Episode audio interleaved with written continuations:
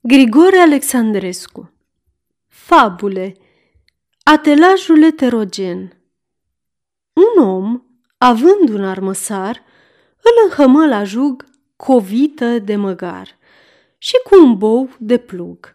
Bobul, fiind săcat, la un picior rănit, măgarul neînvățat și prea rău nărăvit, stăpânul lor din car striga, plesnea în zadar. Calul se zvârlea, dar boul îl oprea. Măgarul îl lovea și carul nu mergea. Prea rău ei potrivit, zise un trecător. Ești foarte amăgit, domnule privitor, răspunse omul. Eu, lumea am vizitat și dacă vrei să știi, întrânsa am aflat multe dregătorii, tot astfel întocmite ca atelajul meu.